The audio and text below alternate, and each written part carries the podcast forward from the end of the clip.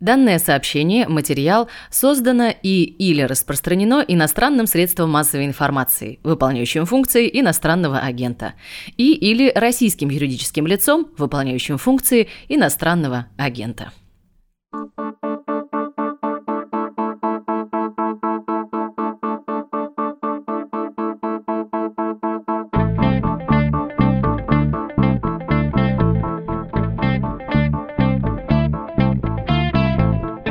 Здравствуйте, это подкаст «Что случилось?» о новостях, которые долго остаются важными. Меня зовут Владислав Горин. Сравните два заявления 22-летней Халимат Тарамовой из Чечни. Первое заявление сделано и выложено в интернет в кризисной квартире в Дагестане, в Махачкале. Вот оно. Я, Тарамова Халима Аюбовна, добровольно ушла из дома, спасаясь от регулярных побоев, угроз. И прошу не объявлять меня в федеральный розыск, не выдавать информацию о моем местонахождении, так как это создаст угрозу моей жизни. Это раз. А вот сейчас будет два. В смысле, второе заявление Халимат Тарамовой, оно записано уже после того, как ее из Дагестана, из Махачкалы силой доставили в Чечню, в Грозный, в отчий дом. До того, как я выехала в Махачкалу, я общалась с психологами. В общем, я как туда попала, все было как в тумане, я, блин, не помню. Тут явно нужно объяснение, что случилось, о ком вообще речь, почему эта молодая женщина говорит, что ничего не помнит. Известно следующее, что Халимат Тарамова обратилась в ЛГБТ-сеть, и тут нужна сноска, что фонд «Сфера», оператора этой общественной организации, признан в России НКО иностранным агентом. Ну так вот, Халимат Тарамова обратилась в ЛГБТ-сеть, и обращение ее состояло в том, что ее, взрослую и дееспособную гражданку, удерживают дома родственники. Она подвергается там насилию, и ее жизни угрожает опасность из-за, цитата, ее отношений с девушками и так далее. Отец Халимат Аюб Таламов, он работал в администрации Чечни и в правительстве республики. В общем, не последний человек. А история о том, как Халимат несколько дней назад бежала из Чечни, из отцовского дома в Махачкалу, в Дагестан, вполне себе остросюжетная. Вы можете прочитать о ней на «Медузе». Боюсь потерять теперь в этих подробностях главное, так что давайте я обойдусь без них и буду описывать только в общем общих чертах. Так, Халимат Тарамова оказалась в шелтере в специальной кризисной квартире для жертв домашнего насилия в столице Дагестана, и оттуда ее забрали силовики, чеченские и дагестанские, которые по такому случаю провели совместную операцию. Кризисную квартиру, по сути, они разгромили, других ее обитательниц и активисток, которые там находились, задержали. Официальные лица в Чечне заявили, что Халимат была похищена, ее обращения по поводу домашнего насилия, записанные в Махачкале, внушены ей, цитата, цитата, некими психологами и зачитаны по бумажке. При этом, по мнению тех же официальных лиц из Чечни, у женщины психическое расстройство, и сейчас будет россыпь цитат. Неправомерные действия со стороны силовиков и родственников их не было. Скандал раздут, представители так называемой пятой колонны все это устроили, и вообще все это нападки некоторых псевдолиберальных СМИ на чеченский народ. На чеченском государственном телевидении вышел в эти выходные сюжет об этой истории, и, собственно, вторая реплика, которую мы вам включали, вот эти слова Халимат Тарамовой про «ничего не помню», которые которую вы слышали, это часть вот этого репортажа на ЧГТРК. Чтобы вы представляли себе видеоряд. Там ответственные лица сидят в гостиной отца, беседуют с ним, и все как надо в этом интерьере. Диван, ковер, и звучит такая фраза. «Позови ее». Мы эту ситуацию сейчас будем держать на контроле в любом случае. Мы бы хотели бы сейчас с ней поговорить. Вы могли бы позвать ее? Конечно, позови ее. В дополнение хочу сказать, что в нашей семье вопрос насилия вообще, можно сказать, полностью отсутствует. Сейчас поговорим об этой истории и больше о домашнем насилии, о женской повестке, которая довольно мощно поднялась в последние пару лет, но теперь это гражданское движение испытывает давление со стороны властей, причем далеко не только чеченских или дагестанских. И говорить мы будем с активисткой Анной Ривиной.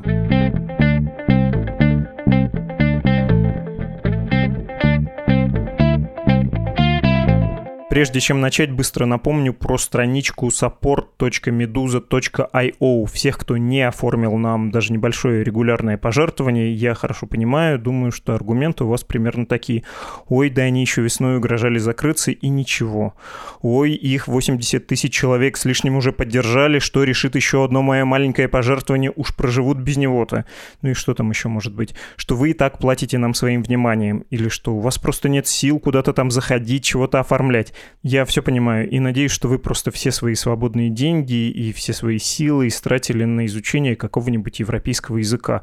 Того, на котором вы планируете читать новости и статьи, слушать подкасты, когда мы закроемся. Кто не хочет кормить свою независимую прессу, будет кормить Шпигель, Нью-Йорк Таймс и далее по списку. Тоже выбор, все понимаю. Но если вам нравится все-таки какая-то другая перспектива, то напоминаю еще раз. Страница support.meduza.io. Ну и отправимся в южном направлении в том самом, куда манят нас своим неслышным, как у гладиолусов, ароматом цветы свободы слова чеченского государственного телевидения. Анна Ривина, кандидат юридических наук, директор Центра насилию нет. И, простите, Анна, прежде чем поздороваться с вами, должен сказать, что насилию нет, признан в России иностранным агентом, мы указываем это по требованию властей. Вот теперь здравствуйте.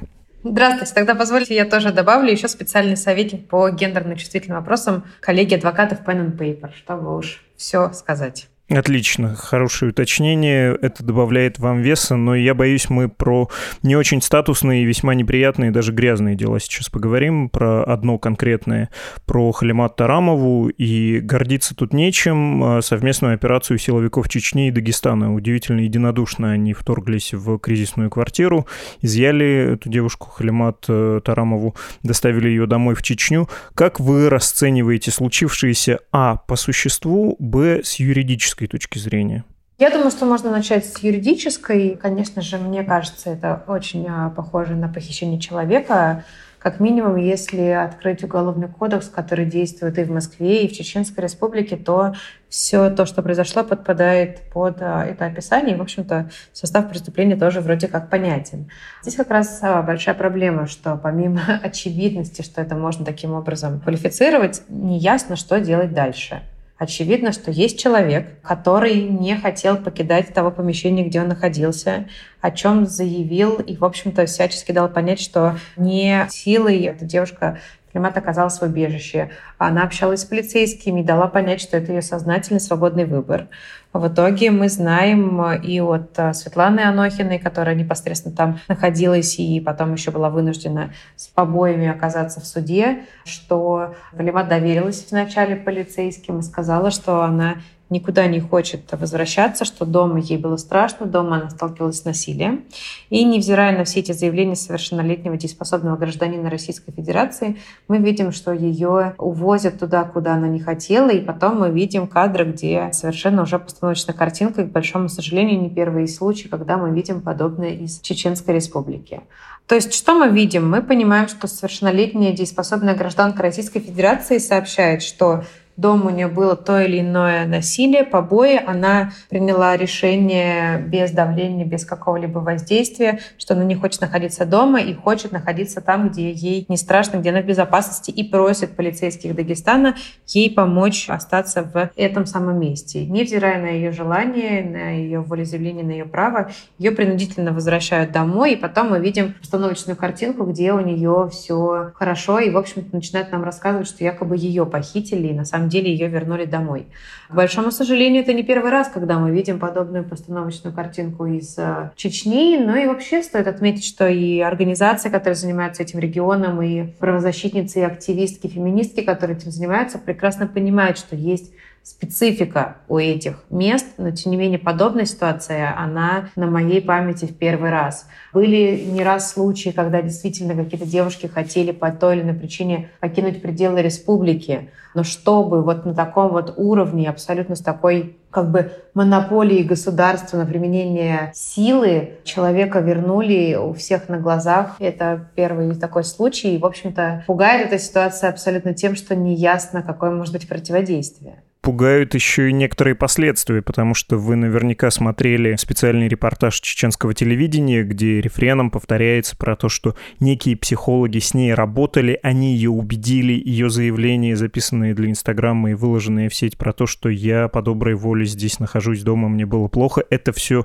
как будто наускивание или даже такое внушение. То есть это же может иметь и институциональные последствия, собственно, чеченские власти про это и говорят, про обращение в прокуратуру. Это еще и такого рода вызывает опасения или у вас не вызывает? Вам кажется, что это с перехлестом эксцесс, но скорее разовый такой вот именно, повторюсь, эксцесс, а не воспроизводимая практика? Я бы на другом сакцентировала внимание. Не будем забывать, что убийство чести по сей день у нас в ходу, и они никуда не делись, и мы далеко не всегда можем узнать причину смерти той или иной девушки, которая живет, и не всегда девушки, как мы знаем, да, у нас были и молодые люди, которые с этим сталкивались по определенным причинам.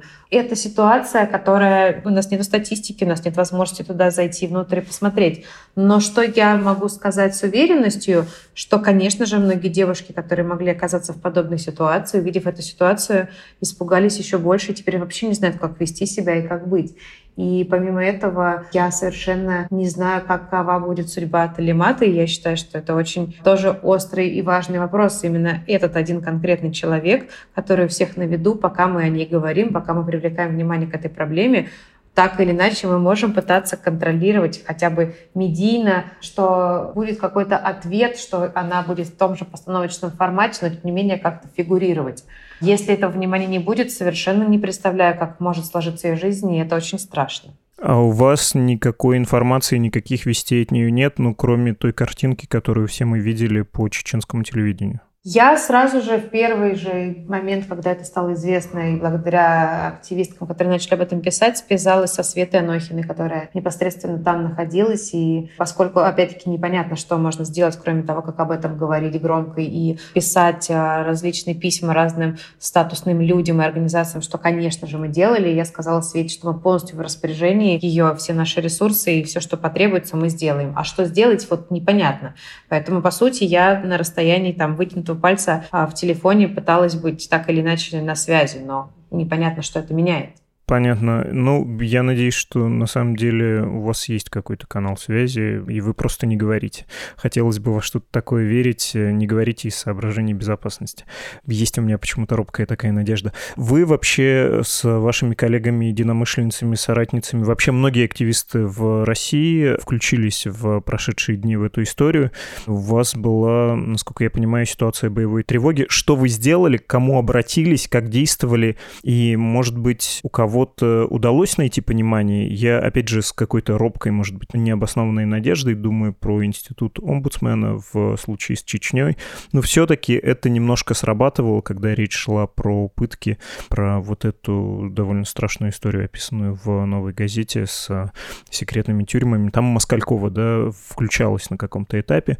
То есть все-таки иногда федеральные власти могут при большой медийной истории поучаствовать. В вашем случае что-то такое удалось задействовать?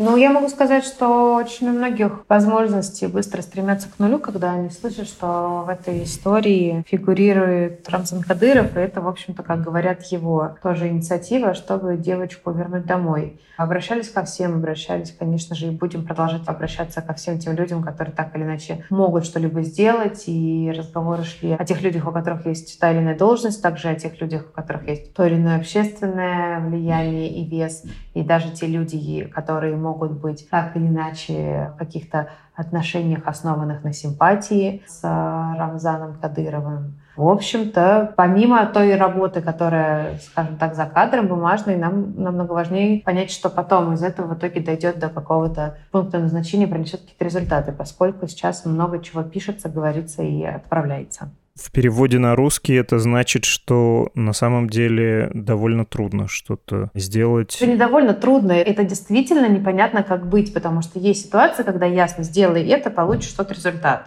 А есть ситуация, когда ты понимаешь, что ну, непонятно, как быть. Вот я понимаю, что я не знаю, что сказать, и помимо всех надежд. То есть, я повторюсь, это абсолютно полностью подпадает под статью похищения человека, и помимо этого, так или иначе, мы все прекрасно понимаем, что такое Чеченская республика со всеми вытекающими последствиями. Мы не будем делать вид, что это не так. Это так, это своя специфика, это свои уклады, свое понимание и абсолютная закрытость, когда это необходимо. Что такое Чеченская республика, я предлагаю еще поговорить. Хочется уточнить. Мне кажется, что я мог навести туману на этот вопрос, а он важный. Все-таки то, что произошло, это яркое проявление уже имеющейся тенденции, ну, потому что не секрет, что и нападения на шелтеры бывали, там какие-нибудь бывшие мужья, да, пытались вычислить или даже вычисляли, приезжали на Кавказе в эти кризисные квартиры. Были истории, вспоминается проект «Дождя» и Марфы Смирновой с уходом из семьи жены с детьми, и когда детей забирают, и даже несмотря на судебные решения, женщина не может добиться того, чтобы детей вернули. Я говорю про Нину Церетилову, девушку с розовыми волосами. Кажется, все ее преступление сводилось к тому, что она не хотела с мужем жить, и вот, да, розовые эти волосы. Это все все-таки тенденция вот в эту сторону или нет? То, что произошло в Дагестане и Чечне сейчас, скорее исключение. Скорее антикризисные центры работают и продолжат работать. А, мы как раз на прошлой неделе разговаривали с Марфой о том, что прошло столько времени, как вышел фильм, и только вот сейчас удалось э, вернуть одного из э, детей, поэтому это все тоже все еще продолжается и актуально. Конечно же, когда мы говорим про какую-то критическую ситуацию, так или иначе они с какой-то периодичностью происходят. И я помню, например, в прошлом году была ситуация, когда это был Санкт-Петербург, и это была девушка без какой-то национальной э, специфики или религиозной. Она хотела жить со своим молодым человеком, и в итоге ее мама подавала заявление, что она пропала, и в итоге ее возвращали принудительно маме, хотя она была абсолютно себе и совершеннолетняя. Поэтому, конечно, у нас есть некая такая специфика, что старшие лучше знают, что хотят младшие, даже если эти младшие уже полноправные люди и полностью себя сами отвечают. И действительно были разные ситуации, связанные с какими-то там попаданиями в шелтеры. Но это всегда были единичные случаи. И они, по сути, так или иначе всегда будут, потому что, когда мы говорим о том, что, я не знаю, школьники стреляют в школе, да, мы понимаем, что это, к сожалению, с какой-то периодичностью происходит, но, тем не менее, это не становится как бы нормой. То есть всегда что-то страшное происходит с какой-то периодичностью. Но эта ситуация показала нам совсем другой уровень, когда дагестанские и чеченские полицейские смогли объединиться для того, чтобы против желания этой девушки ее вернуть, когда эта действительно ситуация стала публичной, потому что так или иначе все такие методы намного чаще применяются, когда тишина вокруг, когда никто не видит, ничего не слышит, и, в общем-то, можно делать все, что вздумается. Сейчас, невзирая на то, что ситуация была у всех на глазах, повторюсь, благодаря тому, что есть эта солидарность, и активистки, и феминистки, и правозащитницы сразу все начали друг другу писать и об этом громко кричать. И это действительно небо и земля. Как сложилась бы ситуация, если бы не было такой реакции сразу молниеносной?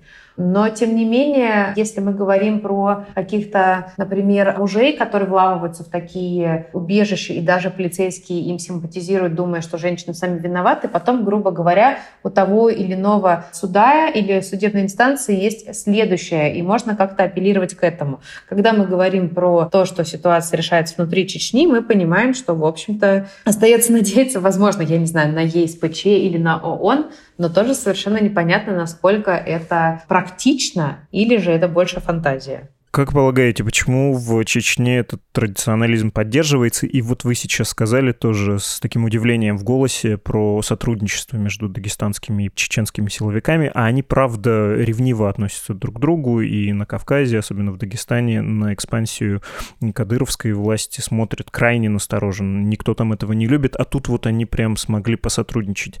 У меня вопрос про Чечню. Почему там это так? Вообще для историков и социологов не секрет, что Чечня к позднему СССР была мало отличимая от других советских республик, советских регионов землей. Там, в общем, жили достаточно образованные, достаточно светские люди, и, опять же, социологические замеры показывают, что ценности у них э, не сильно отличаются от общероссийских. И вот эта нынешняя форма власти, которая поддерживает этот э, традиционализм, они на самом деле несколько искусственные, что это такая игра в традицию. Почему они в это играют? Какое им дело до того, куда уехала женщина? Есть есть у вас э, объяснение этому? Ну, достаточно опасная игра, стоит отметить, а не такая, которую можно просто наблюдать. Я, конечно же, не буду делать из себя человека, который хорошо разбирается в этом регионе, но, тем не менее, какие-то представления у меня есть. И действительно, я помню, когда у меня была возможность общаться с чеченскими журналистами, которые были в силу возраста настоящими советскими людьми, я понимала, что разница минимальная. Когда вместе с ними были молодые ребята, которые даже были в том числе из пресс-службы чеченского парламента, это уже была другая риторика, это были другие уже взгляды и, в общем-то, другое другое отношение к тому, как себя видеть в этом мире. Поэтому разница действительно очень ощутимая. Я могу сказать, что ситуация подобная, она вообще свойственна, ну, не именно идентична, но подобная, свойственна всем традиционалистским и таким религиозным обществам, потому что если мы посмотрим на положение женщины где-нибудь в еврейской общине в Нью-Йорке, она не сильно завидней. Возможно, там действительно по-другому работает полиция, но вот страх дойти до полиции и также обратиться за помощью, он очень-очень велик. Но дело в том, что есть понимание верховенства закона, права, когда человек, набираясь смелости, может пойти к государственному институту для того, чтобы защитить свои права. К большому сожалению, если мы посмотрим на Чеченскую, да и не только, не будем лукавить, Чеченскую республику, у нас институты не справляются с этой функцией. Люди туда не идут, зная, что они могут довериться для того, чтобы их интересы смогли защитить от имени государства, которое априори сильнее любого другого человека или организации или институции. И поэтому, конечно же, есть определенное понимание, какие люди в Чечне правильные, какие неправильные, сколько там внутри своих противоречий и как тихо, если не бесслышно, голос сейчас можно заметить тех людей, которые не разделяют политику руководителей республики. И насколько все это ультимативно, и насколько, в общем-то, черно-белая картинка, что правильно, а что неправильно. И это произошло действительно на наших глазах, и там очень много предпосылок, которые я тоже не полезу, чтобы не говорить глупости, но мы прекрасно понимаем, что история там и с Чеченской войной еще не проговорена и не решена, мы прекрасно понимаем, насколько заинтересован там центр в том, чтобы этот регион так или иначе был спокоен и сколько приходится платить за это спокойствие. Поэтому это все очень комплексная проблема. И когда все, грубо говоря, плохо по всем параметрам, с чего вдруг с точки зрения прав женщин здесь может быть такой правовой оазис благополучия? Конечно же нет. Просто в силу еще консервативных всех этих укладов женщины оказываются еще в более уязвимом положении по ряду признаков. И не будем забывать, что, например, в Чечне, как и в других мусульманских республиках нашей страны принято оставлять э, детей с э, отцом. Это тоже очень-очень большую роль играет для женщины, как себя вести, как видеть свое место и как слышать свой голос. Понятно, очень понятная и ценная мысль про то, что система отношений, вот доведенная до какой-то радикальной формы, она бьет по всем, в том числе по самым незащищенным, в данном случае по женщинам. А как может быть устроена какая-то фактическая, что ли, вот в нынешних условиях система эвакуации людей, которым некомфортно комфортно находиться у себя дома. Женщин, мужчин, неважно кому. Я так понимаю, что на Кавказе это все делается примерно так. Ты тихо уезжаешь в Москву, как бы пропадаешь для своей семьи, может, там с матерью поддерживаешь отношения, но ты из сообщества ушел и никого не раздражаешь, и никто не обращает на тебя внимания. В своей Москве делай, что хочешь. Что хочешь носи, с кем хочешь спи, как хочешь живи. Если ты бросаешь вызов обществу, записываешь там что-то в Инстаграм, сообщаешь, что ты уехал в шелтер, то это уже конфликт. Насколько хорошо может работать, ну, вот такого какого-то более тихого, что ли, самоустранения? Или так это не может функционировать? Я могу сказать, что я на эту тему распространяться не буду, но скажу только, что ваше предположение оно абсолютно неверно. Что это вопрос не только громкости, а это просто вопрос желания человека жить не так, как ему предписали. И, в общем-то, для этого абсолютно не нужно как-то публично это демонстрировать когда по чеченскому телевидению говорят вот в связи с э, всей этой историей про то, что это нападки на чеченский народ, они там чего, таким образом защищают свое право на такой самодержавный произвол местного князя, и вроде как он один может быть источником власти для своего народа? Или это все-таки образ на экспорт, что мы вот такие консервативные, традиционные, смотрите на нас и делайте как мы? То есть защита или нападение, на ваш взгляд? Можно такой же вопрос задать, когда говорят так по российскому телевидению, федеральному, что это Россия, на нее все нападают. Почему так происходит? И, в общем-то, действительно здесь можно провести параллель. Но стоит заметить, что Чечня не пытается учить всех жить, как они. Они хотят, чтобы они имели возможность в рамках своей территории и своей национальности вести тот уклад, который им привычен. Не будем забывать, что какое-то количество лет назад Рамзан Кадыров э, сказал, что э, в Чечне не должно быть разводов и что нужно примирением заниматься, хотя это противоречит семейному кодексу, где говорится о том, что брак может быть только добровольным союзом. Также не будем забывать, что в Чечне, в отличие от Российской Федерации, нет детских домов и нет детей, которые остались без родителей по той или иной причине. Поэтому, конечно же, специфика есть. Насколько она наносная или она истинная, опять-таки можно это анализировать все исходя из советского периода и насколько, невзирая на средний статус советского человека, там люди все равно жили в соответствии с какими-то своими культурными наследиями. Поскольку мы понимаем, что хоть государство было атеистичным, да, то все равно так или иначе, кому надо, все ходили там тайно в мечети, в церкви, в синагоге и далее по списку. Поэтому я бы, наверное, здесь сказала, что, конечно, есть огромное количество вопросов и для антропологов, культурологов, кого угодно, но я больше всего бы хотела делать акцент именно на правовую систему, а именно не забывать, что Чечня является частью Российской Федерации, где действует законодательство Российской Федерации, что политики Чеченской Республики сидят и в Госдуме, и в Совете Федерации и принимают участие в создании российского законодательства, которое распространяется на жизнь любого гражданина и гражданки нашей страны в любом уголке страны.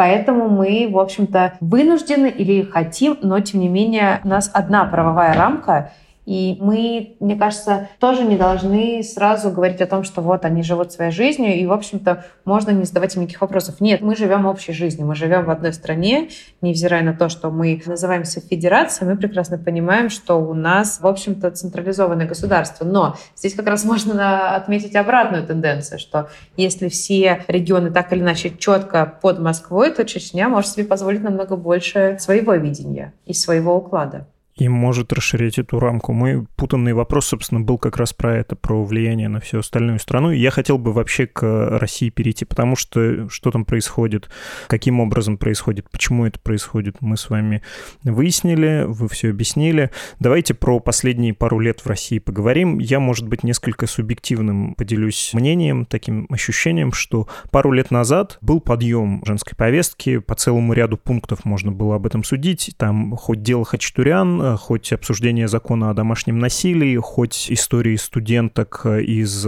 московских вузов и вопросы домогательства, но было такое ощущение, что вот теперь к этому приковано внимание и все сдвинется. Но нет, все в итоге через пару лет вернулось назад, и, как мы видим по Чечне, передовому в худшем понимании региону, даже откатилось назад. Почему так произошло? Есть у вас объяснение, почему вот эта возможность как-то улучшить положение, закрепить это все нормами, Почему эта попытка, это окно возможностей закрылось еще и с таким, в общем, громким неприятным звуком? Я могу сказать про себя, что пару лет назад я принимала приглашение Государственной Думы Совета Федерации участвовать в различных слушаниях, а сейчас вы разговариваете с иностранным агентом, который официально разрушает российские семьи, не только в мнении зрителей Царграда, но и по мнению а, государственных органов. Но я вернусь к тому, что я уже сказала ранее. Мы не можем рассчитывать, что будет какой-то оазис благополучия женской повестки. У нас все становится хуже. Нам а, полгода назад Дмитрий Гудков не сообщал, что он поедет, потому что совершенно по надуманному экономическому преступлению будут пытаться ему что-то менять. Поэтому, в общем-то, средняя температура по больнице. Но не стоит не замечать, что мы как общество сделали огромный прогрессивный положительный путь в сторону признания женской повестки, что мы обратили на нее внимание, и, в общем-то, теперь намного меньше людей будет корежить от мысли, что, оказывается, нарушение женских прав — это нарушение прав человека в том числе пару лет назад меньше людей в это были вовлечены, меньше обсуждали. Действительно, дело с Трехчатурян это была такая квинтэссенция, но тем не менее процессуально смогли этот процесс так затянуть, так много было вводных изменяющихся, что люди физически не могут так долго свое внимание приковывать к чему-то. И мало кто знает, на какой стадии сейчас находится процесс. А он сейчас, опять-таки, в ожидании того или иного процессуального какого-то решения и перехода к следующему этапу. Очень насыщенная, негативно насыщенная повестка. Не будем забывать, что случился вообще-то ковид, пандемия, которая очень большому количеству людей изменила не только планы, но вообще ориентиры и ощущение себя. Поэтому мир на месте не стоит, и когда все катится кое-куда, то это происходит по разным направлениям. Есть у вас какой-то план, как вы будете действовать, как э, привлекать? Прозвучит как какой-то жуткий маркетинг, но это нормальная работа вообще общественная, да? Как привлекать снова внимание к этой повестке, и в том числе говорить, что давайте заниматься и этим тоже, пусть даже все ухудшилось даже на базовом уровне, но не нужно забывать и какие-то вещи, связанные с семьей, с насилием с женщинами? Вы знаете, мы стараемся. Мне кажется, у нас это не так уж и плохо получается. Как минимум пару лет назад мне было сложно представить, что я буду на обложке Time. Или мне было сложно представить, что мы за одну неделю будем проводить несколько массовых мероприятий, как было на прошлой неделе, прикованные к тому, чтобы собрать там денег и запустить новое направление работы. Поэтому у нас очень высокая медийная активность. Опять-таки, с начала июня я вышла ведущей в «Утро на дожде», где мы тоже будем очень много говорить именно про женскую повестку, поэтому меня и позвали. Поэтому мне кажется, что ни на силе нет, ни я на месте не стоят, и я испытываю огромное уважение к своим коллегам, когда я вижу, как много всего они делают, чего стоит только работа адвокатов а, Вали Фроловой и Кирилла Каратеева, которые смогли донести до Конституционного суда мысль, что, оказывается, за третьи побои не может быть опять административная ответственность, как это было раньше. То есть ситуация выглядела так, что после декриминализации побоев за первый побои была административка, за вторые уголовная только если она была за этот же год. А если, например, будет побои всего лишь раз в год, это всегда административка, даже если они будут вторые и третьи. Или если первые были административные, вторые уголовные, а третьи, но за пределами года, то опять административка. И это была очень ювелирная юридическая работа. Конституционный суд признал, и сейчас это будет пересматривать. Поэтому, возможно, нету теперь так много внимания, хотя, опять-таки, посмотреть на глянец, они очень активно с нами работают, и выходят огромные материалы. И, возможно, действительно сейчас этого нету в тех СМИ, которые начинали эту волну, но эта волна шире, больше, и она несется. Поэтому я, наверное, не смогу разделить ваши ощущения. Мне кажется, очень много об этом речи, и, может быть, это уже не такие алармистские заголовки, но дело на месте не стоит.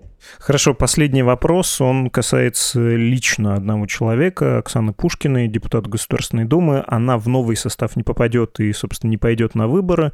Там можно искать политические объяснения и даже говорить о подмосковном губернаторе, который вроде как в прошлый раз был человеком, который отправил в парламент Оксану Пушкину. Но это все совершенно не важно. Важно, что она была человеком, который на довольно высоком уровне, будучи представителем власти, вот эту повестку продвигал, и это был довольно убедительное, симпатичное, по-человечески симпатичное лицо, которое говорит вот о важных проблемах. Сейчас такого человека не будет. Как вам кажется, будет ли сложнее после сентября 2021 года возвращать на высокий уровень, на вот такой чисто технический, законодательный все, что общество волнует, а общество, очевидно, волнует все происходящее?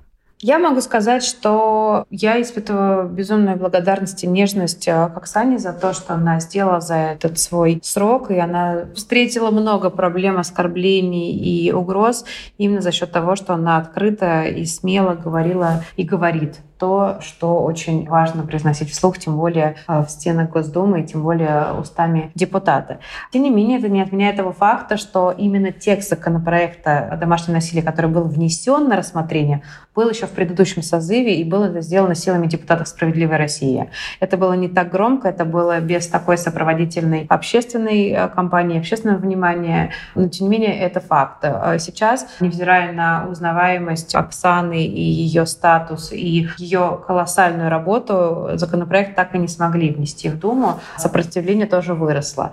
И говоря о том, чего стоит ждать, я думаю, что это сопротивление еще будет больше, и мы очень удивимся в нехорошем смысле этого слова, как будет выглядеть новый состав и новый созыв Думы. Тем не менее, когда мы возвращаемся к разным кулуарным разговорам, звучит мысль такая, что решение о принятии закона уже существует, оно уже зафиксировано, но людей не хотят э, накануне выборов так или иначе волновать. Поэтому выборы пройдут, а там вроде как есть все надежды, что будет принят законопроект против насилия в новом созыве. Остается только надеяться, это может быть как правда, так и абсолютная неправда. Мы это можем только временем проверить. Но я могу сразу сказать, что от той Думы, которая будет, я ничего хорошего не жду.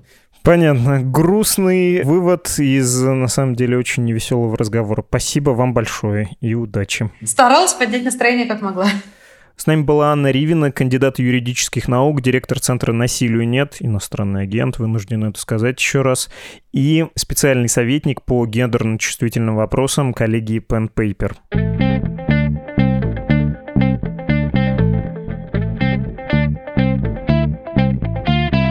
Вы слушали подкаст «Что случилось?». Он посвящен новостям, которые долго остаются важными. Пожертвования для того, чтобы «Медуза» могла существовать и дальше, а существует она только сейчас за ваш счет, можно отправлять через страничку support.meduza.io. Нам можно писать совершенно бесплатные письма в редакцию. Мы принимаем их на электронный ящик подкаст собакамедуза.io и в Telegram. Там позывной «Медуза loves you». Всего доброго! Доброго.